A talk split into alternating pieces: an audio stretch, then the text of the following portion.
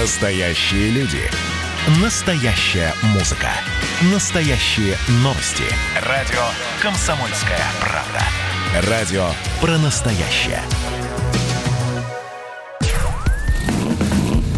Капотом. Лайфхаки от компании «Супротек». С вами Кирилл Манжула. Здравия желаю.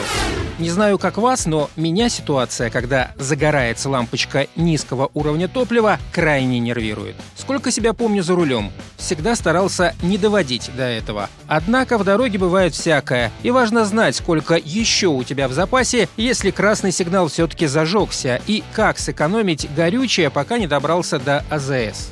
Во-первых, напомню, что низкий уровень горючего в баке – крайне вредное явление для автомобиля. Например, можно сжечь бензонасос, которому не будет хватать охлаждения. Кроме того, он начинает поднимать грязь, которая есть в баке любой машины с пробегом. Когда двигатель работает на высоких оборотах, а в него перестает поступать топливная смесь, это может привести к детонации и последующему ремонту. Если дело происходит в горной местности, есть риск не преодолеть подъем. В среднем минимальный запас топлива, который обеспечивают нам автопроизводители, 5-7 литров. Этого, в принципе, должно хватить, чтобы добраться до ближайшей заправки. Тем не менее, будет не лишним вспомнить несколько правил, соблюдение которых поможет сэкономить драгоценное топливо.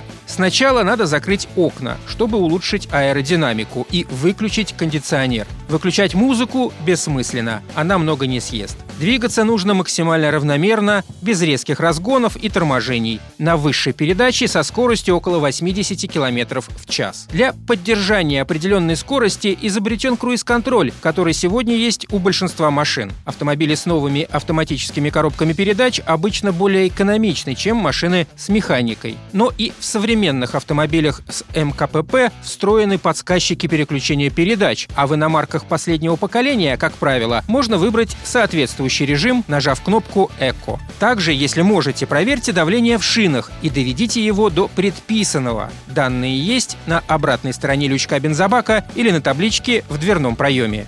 Но вообще, желаю нам никогда не видеть лампочку резерва топлива горящей. Всегда заправлять бак под пробку. Отправляясь в дальнюю дорогу, лучше прихватить с собой специальную канистру с топливом, а вот пластиковые бутылки с бензином возить не советую. Они весьма ненадежны и даже опасны. На этом пока все. С вами был Кирилл Манжула. Слушайте рубрику «Под капотом» и программу «Мой автомобиль» в подкастах на нашем сайте и в мобильном приложении «Радио Комсомольская правда», а в эфире с понедельника по четверг в 7 утра. И помните, мы не истина в последней инстанции, но направление указываем верное. Спонсор программы ООО «НПТК Супротек». Под капотом. Лайфхаки от компании «Супротек».